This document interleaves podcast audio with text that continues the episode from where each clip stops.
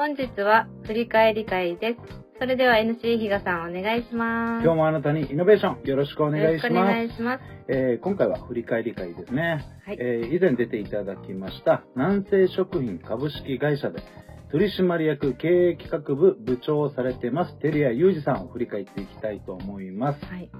まあ、早速ですね、3つのポイントから入っていきたいんですけども、まあ、テレアさんの3つのポイントとしては、1つ目に、正道、正しい道ですね。2つ目に、素早い判断。3つ目に、社会貢献。まあ、この、この3つが、えーポイントとして挙げられました。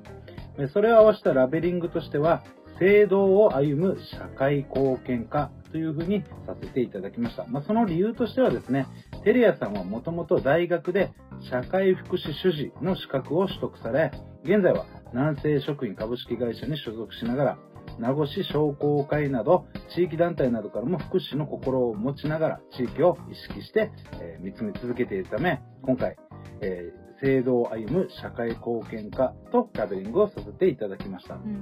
えーもう全体通して、あの、テレサの印象ってどんな感じでしたいっちゃさなんか腰の低い方で、ん。うん。肩書きがすごいガチガチだったじゃないですか。取締役、企画部長とか。はいはいで。もその肩書きでなんかすごいカチッとうん。真面目な方かなと思ったらとっても本当柔らかい人で友達みたいな。実際、あの、すごいなんか物腰柔らかくて、うん。なんか、えーそうコミュニケーション取りやすいなっていう、はい。まあそういった印象でしたうんよね。えーまあ、そんなあテレアさんの人生活の理念なんですが、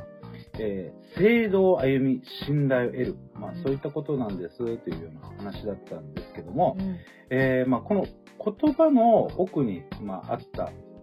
意味合いといいますか、まあ、そういったものをいろいろ番組の中で伺っていくと、もともとなんか、えーその親御さんが、まあ、あーなんだろう、そういった、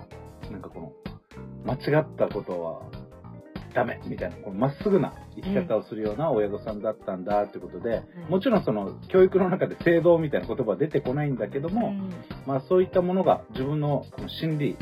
奥底にすごいあって、例えば学生時代に、えーその友達とかといろんななんかあれやこれや悪いこともやったんだけども、うん。でも実は、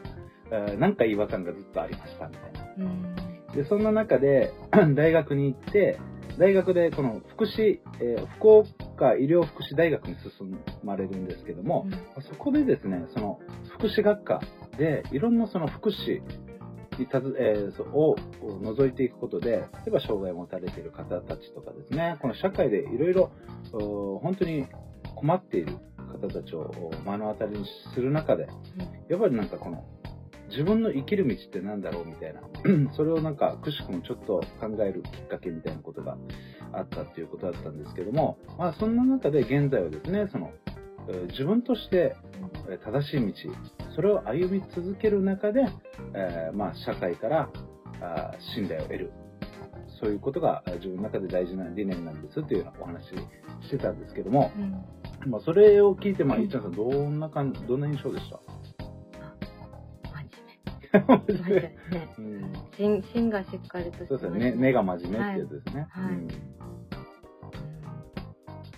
だしね、あの、だって、まあそれがあるからとは言いませんけども、なんか、那覇市からね、通い続けて、あの、それも、まあ、なかなか半端ない、あの、えー例えばこれ、名護市以外の方が聞いてたら、ちょっとあの、距離感がわかんないと思うんですけど、あ大体那覇市から名護で大体60キロぐらいあるんですけど、片道大体、まあ、1時間半からゆっくり行って2時間ぐらいなんですけども、まあそれを毎日、片道それぐらいなんで、往復で倍の時間かかるっていうところで、これ毎日やってるということで、とんでもねえなと思うんですけど、まあそれもだから自分のこれが正しい道というふうに思うことができるっていうことですよね。まあそんな中であの、その、今えー次のテーマとかに入っていくんですけども、うんえーもう失敗談というところですね。これは、えーテレアさんが、えー営業時代にですね、まあ、担当していた、その業務の中で、ベトナムからの輸入品の納期遅れ、えーそれで主要取引先とその先の顧客へ大きな迷惑をかけてしまったんですというふうなことをおっしゃっていました。これはですね、あの、まあ、当時のお話を伺うと、えーっと、なんか、社会的な影響がすごい大きい部分があったっていうんですね。例えば大手のスーパーさんとかが、そのベトナムから、えっと、確かマンゴーだったと思うんですけど、そういった ものをですね、多くまとめ買いをする部分が出てきたりして、はい、えー、結局で、あの、需要が、はいえ供給が追いつかなくなっちゃったんですよね。えー、その中で、いつも同じようなルーティンでちゃんとコミュニケーションをとって、はい、えー、その農家さんとですね、うん、そういうことやってたんだけども、実際いつものスケジュール感覚でいくと、うん、2週間前ですよ。2週間前にいつものように連絡するいや、ないっす、みたいな。嘘でしょみたいな。めちゃくちゃパニックになったって話でしたよね。これこれどうでしょう聞いてて。海外と取引するっていうこと自体も、ちょっとあの文化の違いもあるから気をつけないといけないところなのかなって思うんですけど、毎回順調にできてた取引が急にできないっていう時は、本当この対応するにも、この距離とか言葉とか、いろんな面ですぐあの応急処置っていうか対応するのって本当難しいんじゃないかなと思って。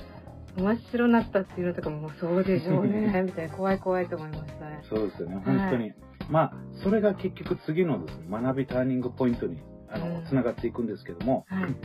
えー、情報、えー、挙げていただいたのは、まあ、情報収集した上で国内外関係なく物事を素早く判断し、うん、実際に現地に足を運ぶことが重要。その経験ができた時に的確な判断が可能になると感じましたというお話されてましてまさに今その失敗した、まあ、一つの具体例だったんですけども、うん、そういったところからですね、まあ、こういった学びとかターニングポイントを得たんだというところですよね。うん、ちょっとここで印象的だったのが、やっぱりあの今代表されている方にですね、はい、このいろんな失敗して、やっぱりメンタル落ち込んで、うん、あーってなってる時に、あの初めて相談して、自分ではいつもなんか自分の中に抱え込むタイプなんですよ私って話してたんですけども、その時にあのちゃんと話してやっぱいわゆるほうれん草だと思うんですけど、はい、まあ、そういったところであの次にあの一歩踏み出すことができたんだというところですね、いろいろ話されてたので、いろいろまたなんか自分の階段を登ってんだなっていうのが聞いてたん。ですけども、あとこの素早く判断するっていうところ、とにかくこの今このベストをとにかくできるだけベターとベストの間だと思うんですけど、うんうん、どういう形で早く判断してっていうところですね、うん、失敗したにしても早く判断して、うん、早くリスクヘッジして損切りしていかないと、はい。えー、もっと傷口は広くなるしとか、早く仕掛けないと、その決まったシェア、他の企業に持っていかれたりとかですね、まあ、いろんなことがあると思うんですけど、その判断ですよね。で、さっきいっちゃんさんが言ったように、この今コミュニケーションに制限がものすごくある時代。いわゆる、直接足を運ぶということが難しい、うん、やりにくくなってきた時代ですよね。はい、その中でどうやってテクノロジーを使っていくのか、うん、コミュニケーションの何かあもっと具体的に、えー、コミュニケーション、質問ですよね、はい、そういったところを磨いていくのかとか、まあ、いろんなことがあるんですけども、うん、とにかくそこの質を高めていきたい、まあ、そういったお話をされてましたよね。はい、じゃあ最後のテーマなんですけども、えーまあ、今日はですね、あの番組内で、えテレアさんが、あのご紹介していた、このハウリブ名護店のちょっとご紹介をしていきたいと思います。えこれはですね、あの、南西食品さんが、え所有する南西ビルの2階にですね、ハウリブという、えコアワーキングスペースを伴った、えそういったスペースがあるんですけども、まあ、そういった部分の紹介になります。えー、まあ、概要的な部分で言えばですね、えー、例えばその中に、えー、設置されている会社としては、例えばトレーニングジムさん、はい、えー、いいジム依頼さんですね、はい、あとは、えー、FM ヤンバルさん、あとはあ新聞社沖縄タイムさんとかが同時にある中にあります。で、その中にですね、例えばキッチンがあったり、あとは普通に、えー、一人用、個人一人用のなんか椅子とかで、まあ、勉強なり仕事ができるスペース、はい、あとはオープンテーブルの中でできたりとか、はい、えー、他になんか会議室があったり、会議としても使えるみたいなこともあったりですね。うん、もちろん、Wi-Fi 完備されてますし、えー、あとは業務用の、まあ、コピー機とか、まあ、そういったこともあったり、キッチンがあるのがすごい面白いですよね。うん、まあ、そういったなんか、例えばなんか、なんていうんですか、料理教室みたいな、そういったこともできるかもしれないですね。で、えー、まあ、時間がですね、9時から、朝の9時から夜の9時まで、えー、まあ、休館日なしという形で営業しております。まあ、詳しい、え料金とかに関してはですね、えー、直接、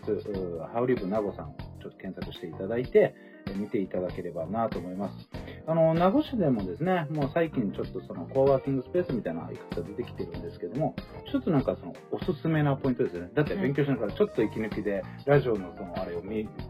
放送の状況を見れたりとか、面白いですよね、その辺が。うん。うん。一応さん、その、実際我々も打ち合わせとかで使ったりしますけど、うん、えー、使わせてもらってる感想ってなんかあります？あ、なんか綺麗で明るくて、うんうんうん、気持ちいいところです。